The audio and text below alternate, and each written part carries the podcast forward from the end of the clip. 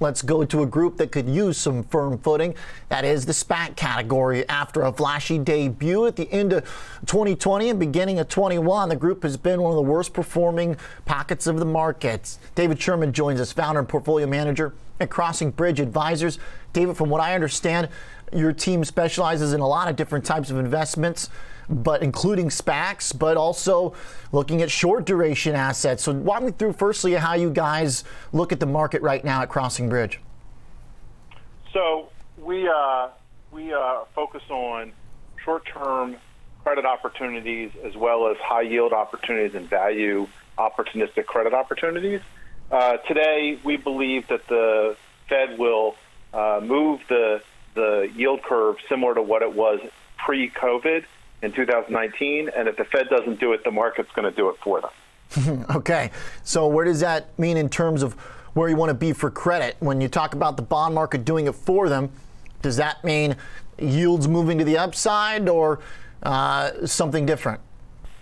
Well, as you know, as yields move up and the curve flattens, which is what's likely to happen at our current uh, opinion at the moment, uh, it means that prices go down. And if prices go down, similar to last year, the only uh, real asset classes in fixed income that were up were high yield, uh, non investment grade bonds uh, in the fixed income space. And similar this year, uh, we think the only fixed income asset class that's likely to do well are either super short duration, above uh, expected yields that are currently in that space, or high yield. Hmm. Now, super short duration, what kind of businesses? typically do you find in that category of debt, or what type of exposure do those uh, very short duration instruments bring you to? So, short duration to me is anything that sort of has a duration of two or less. So, it could be a three year bond. Um, but the area that I think is really interesting from a opportunity standpoint for people are SPACs, and I'm talking about SPACs where you don't roll it into a transaction. I'm talking about before they merge. Yeah. Interesting. So before they, once you've actually got the acquisition company listed, before they formally make the deal, uh, you just buy the stock, or you're saying in your case you like the credit in that scenario? So I look at pre-merger SPACs, SPACs that have not closed on a business transaction, as a stock that really is fixed income like. Mm, Effectively, okay. you have a you have a stock that's trading. Uh, typically today, it's trading below a trust value. So there's a collateral trust sitting in T-bills for the benefit of shareholders. And when they announce the deal and then they go to close the deal, those shareholders of the SPAC can choose not to participate. They can say, hey, I'll redeem uh, for cash at that pro rata trust account. So if you buy something at, let's say, below $10, and there's $10, or in many cases now more than $10 in trust, you're getting that cash uh, by redeeming. You vote to redeem uh, when they when they go to close a business transaction. So the key here is not to roll into the deal, but to find those yield opportunities mm. where you're buying it uh, at a discount to the collateral trust. And remember, all SPACs have a liquidation date, typically two years or less. A lot of them right now are sitting at one year less. So you can buy a lot of SPACs with a one year or less liquidation date, where if they close a deal before one year, you make a higher return because you're going to redeem and you're buying them at a discount. Okay, so this is a pretty active trade. You're going in and out of the market for this. This requires some pretty nimble, active management, it sounds like. Well, actually, anyone can do it. Uh, using an active manager probably will uh, be smarter and also prevent you from making mistakes. If you miss that redemption date, uh, that could be a very costly mistake. We have an ETF, the Crossing Bridge Pre-Merger SPAC ETF. SPC is the symbol, SPAC without a vowel. So we'll buy these SPACs at or below trust value. We sell off the warrants of their units to create the stock at a discount, mm. and then we we say in the prospectus we're going to sell them or we're going to redeem them, but we're not going to roll into these deals. That's a whole different decision. That's an equity decision. We're in the bond business.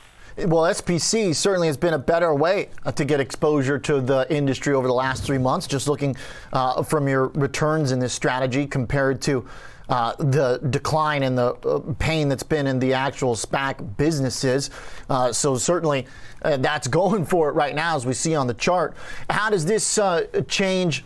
Based on business to business, or is this just the way the the mechanics of the SPAC mergers create an alpha opportunity, or does it really depend by business? Like, do you still want to pick and choose the businesses for which you get the pre merger exposure, or have you just found a way to basically use the process to extract premium?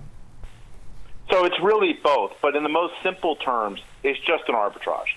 Okay. Buying buying these SPACs, there's a ton of them, all trading at discount, and letting that discount amortize to the liquidation date, or if they announce a deal sooner, uh, selling it uh, and getting that discount amortized quickly. So there's 694 SPACs, of which 579 are still looking for targets. There's 186 billion dollars uh, of the market. So there's plenty of opportunity. People can take their TD Ameritrade account and just go pick SPACs. The issue will be they need to know how much is in the trust, what the liquidation date is, and what they're paying, and then they need to do a present value calculation of what's the return with their HP 12C or their Excel sheet. Uh, they can download that information from SPACinformer.com. It's a website we provide to people. Hmm. Uh, it's an affiliate of ours, uh, and get the data for free. Um, the problem is they have to make sure that they don't miss the redemption dates. If they miss the redemption dates, they're going to end up rolling into a deal they may not want to own and end up owning an equity as opposed to a bond-like instrument. Right. Uh, the other issue is, but you know they can do that. The other thing is we think that people that spend their time in this market, such as ourselves, we're one of the, you know, I think one of the 100 largest players in the space.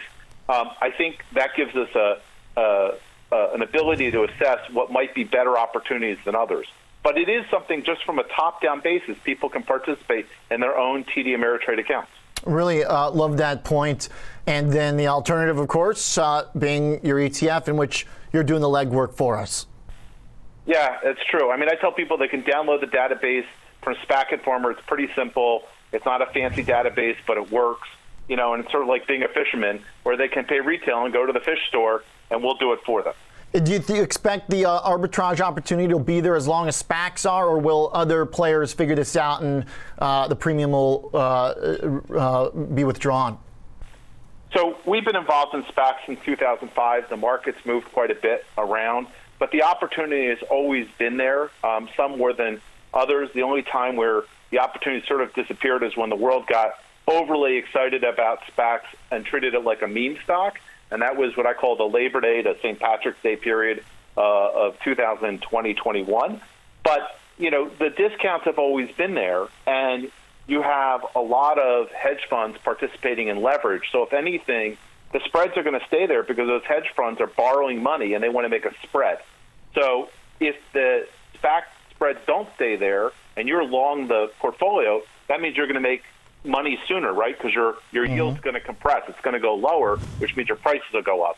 And meanwhile, you got the hedge funds who have a demand of how much they need to make in a SPAC in order to keep their leverage on.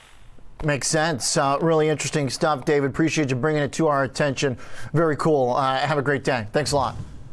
Thank you. Bye bye. You got it. David Sherman joins us from Crossing Bridge Advisors, SPC, without the A, SPAC, the pre SPAC credit fund. Interesting. Very interesting stuff. All right.